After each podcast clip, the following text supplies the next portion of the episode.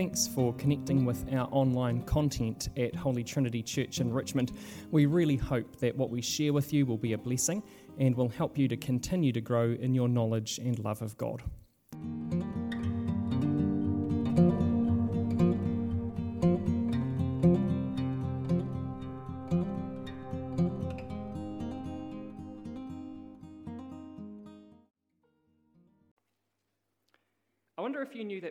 Second World War, giving a diamond engagement ring was relatively uncommon. Now, there's a few people in our church who are old enough to remember what that was like. Only about 20% of couples at that time had a diamond ring. Now, you couldn't imagine an engagement today without one, could you? It is the first thing that people think about. And I have to say that when you go ring shopping, you quickly discover that not all diamonds are equal. Some of them are relatively affordable, and others have some eye wateringly high price tags attached to them. A diamond's value is defined by four things by the cut, the clarity, the, ca- uh, the colour, and the carat. And a diamond is taken and thoroughly tested across these four criteria. It's also tested to prove whether it's genuine or not because you can fake diamonds. Over the next five weeks, we're going to work through the book of James under the idea of test of faith. We're going to be closely examining our faith in the Lord Jesus. We're going to put it under the microscope and we're going to check for flaws and imperfections. We're going to take time to prove its value. This morning, we're going to start by seeing how James describes the trials of life in verses 1 to 12 and then the nature of tests and temptations in verses 13 to 18. And finally, we're going to look at three key tests which James applies that prove whether our faith is the real deal or not. That'll be in verses 19 to 27. Why don't we pray? Lord, we pray this morning that as we open your word, it would be a great encouragement to us. Would you take and use this ancient letter written by James to help us to endure? Lord, would your Holy Spirit please enlighten our minds that we might receive your wisdom? And would you please humble our hearts to be people who hear your word and do what it says? We ask it in Jesus' name and for his glory. Amen. James opens this letter with verses that have become very well known to us in the church. He says, Consider it pure joy, my brothers and sisters, whenever you face trials of many kinds because you know that the testing of your faith produces perseverance. Sounds a bit crazy, really, doesn't it? We know that life is full of trials, but we don't usually think of them as something which should spark joy in us. But James unpacks his logic. He says the trials of faith are giving us an opportunity to persevere, to endure, and that living through those trials helps us live in a way that is obedient to Jesus. He's explaining that this is God at work in us in these times of testing, making us more mature in Jesus. He gives us an example of one of those life's trials in verses 9 to 11 as he talks about poverty and riches. Now, it's interesting that neither the poor or the wealthy are singled out as being under trial, both will face their own difficulty. The poor will be tempted to think that they are less than others who have more than them. They might believe that they are cursed they might believe that they've been neglected by God because they don't have very much. Maybe they feel like life's not fair. And when the bank account is empty, the Christian is encouraged to remember God's equality and his special preference to the poor. I think our tendency, if we are broke and struggling, is to feel like we've been forgotten or abandoned by God. But in his kingdom, nothing could be further from the truth. The wealthy undergo a trial where they're tempted to keep on going on amassing more and more at the expense of others. We know that oftentimes for the wealthy, there's a tendency to grow proud of what has been achieved by standing on our own two feet without any reference to the one who blesses and gives success. The rich face a trial where they must remember the dangers of materialism, which can so easily entangle us and lead us astray. The rich are prone to trust their wealth and their power and forget God. The rich are also tempted at times to insult and abuse the poor instead of looking on them with kindness and impartiality. In life, both rich and poor face trials, says James. He's showing that we all face trials, and you don't need me to tell you that from up here, do you? You've got lists of trials and tests that you've faced it in your own lives. Sometimes we face huge pressures and we feel the heat of life's trials around us. But these tests are not in vain. Heat and pressure form beautiful diamonds. Heat and pressure, the trials of life, create something beautiful in the life of a faithful Christian. They create deeper love for the Lord as we see Him at work time and time again in our tests and trials. Just like the heat and pressure form precious diamonds, the heat and pressure of our trials creates a faith of unparalleled beauty and value. And it comes with another reward. Look at verse 12 the crown of eternal life that the Lord has promised to those who love him. Withstanding life's trials will see us rewarded with something. Something which isn't just precious, but is priceless. It's a never ending relationship with God where we have been perfected to enjoy Him in His presence forever. As we endure, though, the prime source of our endurance is not some kind of grim determination to do our duty and collect our reward. It's our love for God that allows us to endure. The God who gives generously with wisdom from above when we ask for it, we're told in verse 5. I think we know what that is meant to look like. We have opportunities to practice this in real life. Think about relationships that you've got with your friends and family. Even those relationships go through hard times, don't they? And sometimes we suffer as a result of those trials. What motivates us to sit through a hospital appointment with a sibling? Why would we help a struggling child by putting some money into their bank account? Why do we look after someone else's kids when we could be sitting at home watching TV with our feet up? Well, it's our love that motivates us to do those things, isn't it? Love is the prime motivator for married couples, for family groups, for parents, for friends. Whether times are hard or easy, it is love that causes us to stick by one another. It is love that should be the prime motivator for our walk with God, as we recognize how much He has given us and how much He will give us in the future, the crown of life, the text tells us. Persevering, enduring, facing the trials of life, living through the heat and pressure can be a joy to the Christian when it is motivated by our love for the Lord Jesus, because we know that living in obedience to His word pleases Him and honours Him and glorifies Him. God grants life, eternal life, and righteousness to all who persevere, to all who seek Christ by asking for wisdom, and to all who love Him. To love God means to confess His name and keep His commandments. The Old Testament makes that so clear to us. James says that God intends trials to strengthen our love for God and our faithfulness to Him. Look at verse 17. But sadly, trials don't always produce a diamond like faith, do they? When facing trials, some people doubt God's goodness and they turn away from Him. Instead of growing deeper in faith and love, so that they take hold of the crown of life, they blame God for their troubles and the trials of life, and they turn their backs on Him instead. James corrects that kind of thinking by exposing an attitude that he's observed in the Christian church. He reflects back to us a little phrase God is tempting me. I wonder if you've ever thought it or said it. In a moment of desperation, have you thought, why is God tempting me like this? This thing is so hard to say no to. Well, if you've been in that place like me, then James corrects us and tells us our thinking was flawed. Look at verse 13.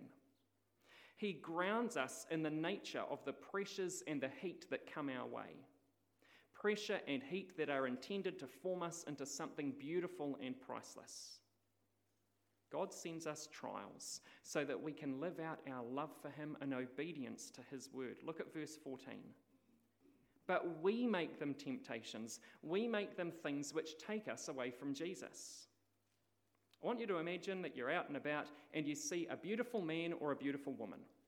Now, God is to be thanked for making beautiful people. I'm very thankful for that because I have a beautiful wife. That is a bonus for me. We should give God thanks. There is nothing evil or wrong about beauty. But if we look at that beautiful person and we lust after them, that's not a godly desire. That is a desire to use and abuse that person, which springs from our hearts. God created the beauty, but we take it and do the wrong thing with it. When we see a good thing God has made, whether it's someone else's garden, or whether it's a beautiful car or a delicious meal, when we see these wonderful things that God has given people creativity to make and build, and we lust after them in our hearts, it is our desires and our attitudes that take and turn that good thing into a temptation. We use it as something which makes us sin. We make it into something that can take us away from God instead of towards Him. It is from our hearts that it becomes a temptation. We're dragged away by our own evil desire, and we set our feet on a path which leads to death, not just physical, but eternal separation from God forever. In those moments, we reject His word, and instead of holding fast to it, we chase after the desires of our hearts, which shows us some of the flaws and the imperfection in our faith. God intends these trials to help us grow in perseverance and endurance, so that those of us who love Him receive the wonderful crown of life that He's promised. But to persevere in trials, we will need wisdom and faith, verses 5 and 6 tell us. Friends, if we fail the trial, if we fail to endure and persevere in Jesus' way, we can't blame God for that temptation. When we give into temptation, it's because we let our desires drag us into sin, not because God has set us up to fail. Because of our sin, these tests, which are designed for our good, can lead to spiritual death. How do we know they're designed for our good? We'll look at verse 17. The God of light gives good and perfect gifts. In him there is no darkness, we're told in 1 John. The same God who spoke and created light is constant and unchanging. He isn't fickle and changeable. But here is grace at work that even in our failure of tests and trials, God can take that mess and use it for His glory. If a genuine believer fails a test, we still love God even if imperfectly, and we can repent and persevere. We can endure in our faith. If an unbeliever fails the tests of life, then God can use that failure to lead them to Christ as they recognize their brokenness and great need for salvation when they see Jesus revealed. The prophets call that a gift. They call it a gift of a new heart. Jesus calls it being born again from above. Paul calls it being part of a new creation and regeneration and renewal by the Holy Spirit.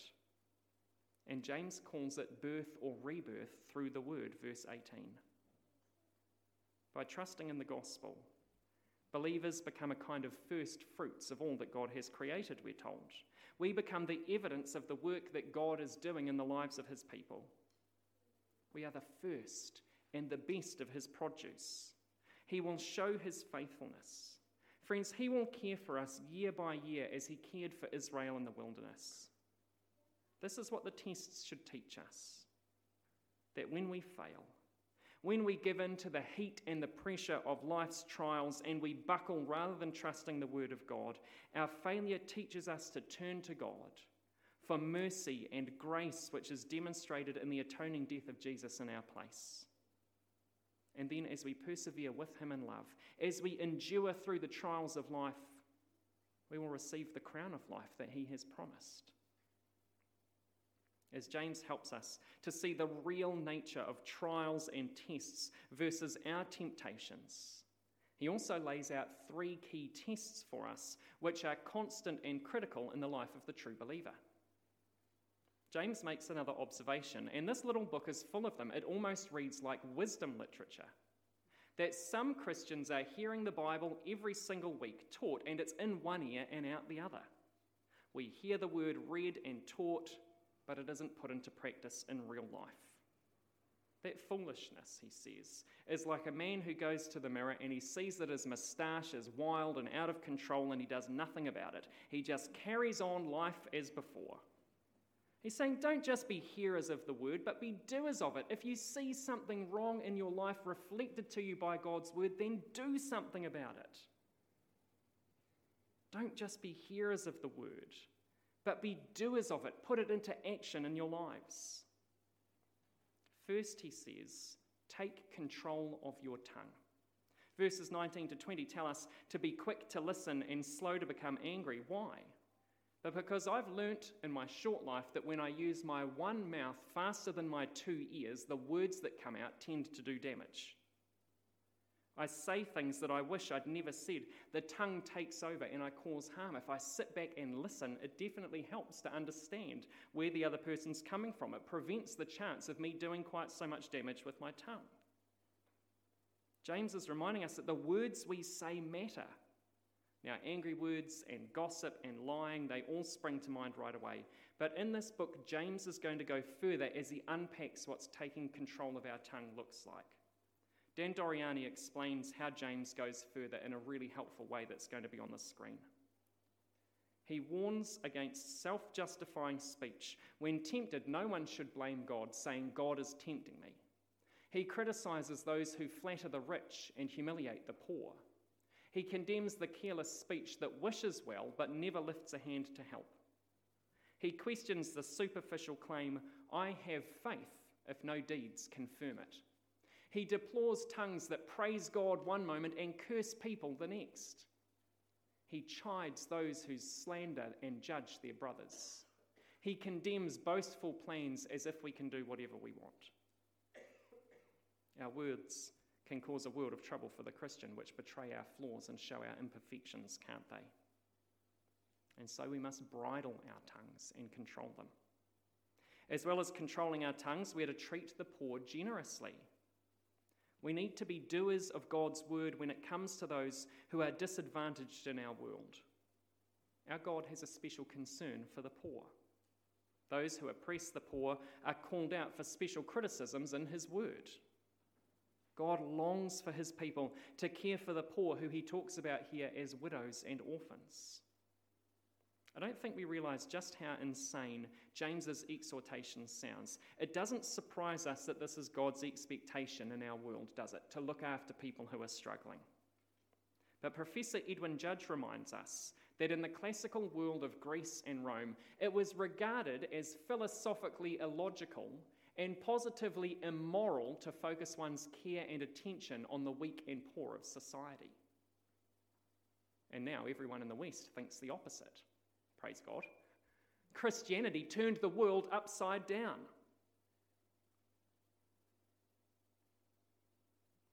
We are meant to open our wallets and our homes and our lives to those who are poor without preference without expectation of getting something back or being owed a debt as an expression of our love for Jesus. James also calls on us to keep ourselves free from being polluted by the world. We are to swim against the tide of our culture. Our world is going to encourage us and permit us to do things which go against God's word. It's going to promote thoughts and ideas and behaviors which deny God's goodness. How crazy is it to keep the Sabbath holy? We choose to be here on a Sunday morning with this bunch of weirdos over being at sport or coffee or shopping or family time or a concert or a sleep-in. There are other things that our world finds much more attractive we could be doing than hanging out here in this building. How crazy is it to honour your mother and father? We live in a world that says your parents don't really want the best for you anymore. Watch a Disney movie that was produced over the last three years and track that theme. Your parents and your family are oppressing you, they don't understand you and your identity. Then imagine living in a world where we're told that our parents have stuffed up the housing market and the planet for us. Well, Christians are told to respect our parents, to honour our mother and father, to care for them, to speak kindly of them, to be generous and gracious towards them. That is countercultural in the world we live in. Or insist that God created everything and watch people scoff at you. They think you're pretty weird if you say that. Now, we could be here all day listing ways that our world wants to change our thinking, where it wants to mould and fashion us after its own patterns. And James says, watch it. Be alert. Know what the world is thinking and know who Jesus calls you to be. Endure in his way. The word which brings life is meant to shape and change our lives, verse 26, if we consider ourselves religious. If we claim to be followers of Jesus, but we don't tame our tongues, we don't care for the poor, and we don't keep ourselves free from the contaminating influences of our world, then our claims of faith are worthless. We're Christians who are full of hot air. We say one thing, but we do another. And when it comes to the ultimate test of being examined, of sitting under the eye of the master jeweler, it will be obvious that our faith isn't a precious diamond, but it's a fake. Here are the tests of true faith. But like a diamond, they're not cut or clarity or colour or carat. The true tests for us are whether we are able to tame our tongue, whether we treat the poor generously and keep ourselves from being polluted by the world around us. Now, when we hear those tests, friends, as we read James, we know that we fail, don't we? When we are tested, when we are examined, our flaws are exposed, and at this point in the message, you can be feeling pretty low. How on earth can I ever endure?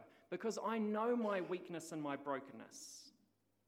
As we read James and encounter about a third of it giving us imperative instructions about how to be doers of the word, the concrete actions that we should be taking as people who are tested, we can feel pretty despondent. We feel like our faith is a lump of coal, not a stunning, precious gem. How can we ever meet the standard that James holds up for us? Church, don't be tempted to give up. Don't misunderstand being a doer of the word. This isn't advocating for an endless striving. James, the brother of Jesus, knows the gospel of grace. He understands the freedom that it brings to believers. Look at verse 17. He understands the freedom it brings when we fail these tests and give in to temptations. In those moments, we can humble ourselves and we can seek the wisdom which comes from above, acknowledging our great need for Jesus, whose own brother called him Lord and became his servant when we forget our flaws like those fools who gaze in the mirror and just carry on without correction, there is a place we can turn. Verse 17, we turn to the Word, which gives us rebirth, new life, regeneration in the Lord Jesus. Right through this book, James offers observations about the world and how Christ's people live in it. And he's pretty real about our failures. And so he points us to where Jesus is perfectly revealed in the scriptures. So that we can be reborn, so that we can be given new hearts, so that we can be refreshed by the Spirit, encouraged by gospel truth, and encouraged to grow in Christ likeness as we look at Him, not ourselves. James scopes the tests and the trials that we are going to face so that we can count them as pure joy. They are pure joy. Because when we fail them, some turn to Jesus for the first time, and others who already know him commit their lives to him afresh.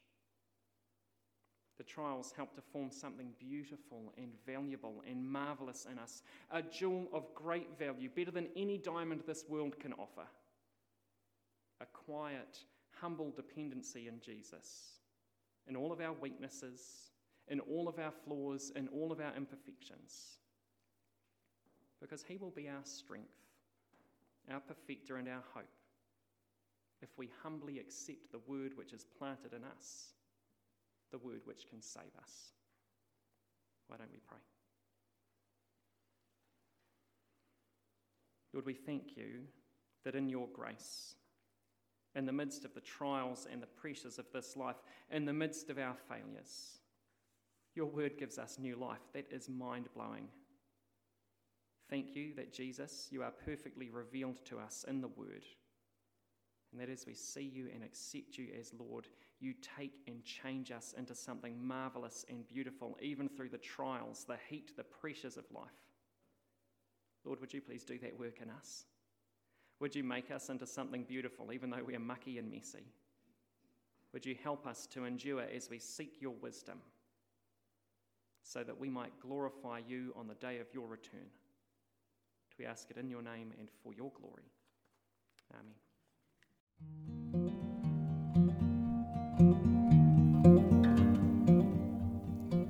If you'd like to connect with more of our online content at Holy Trinity in Richmond, you can do that by going to our YouTube page simply by searching for Richmond Anglican Aotearoa.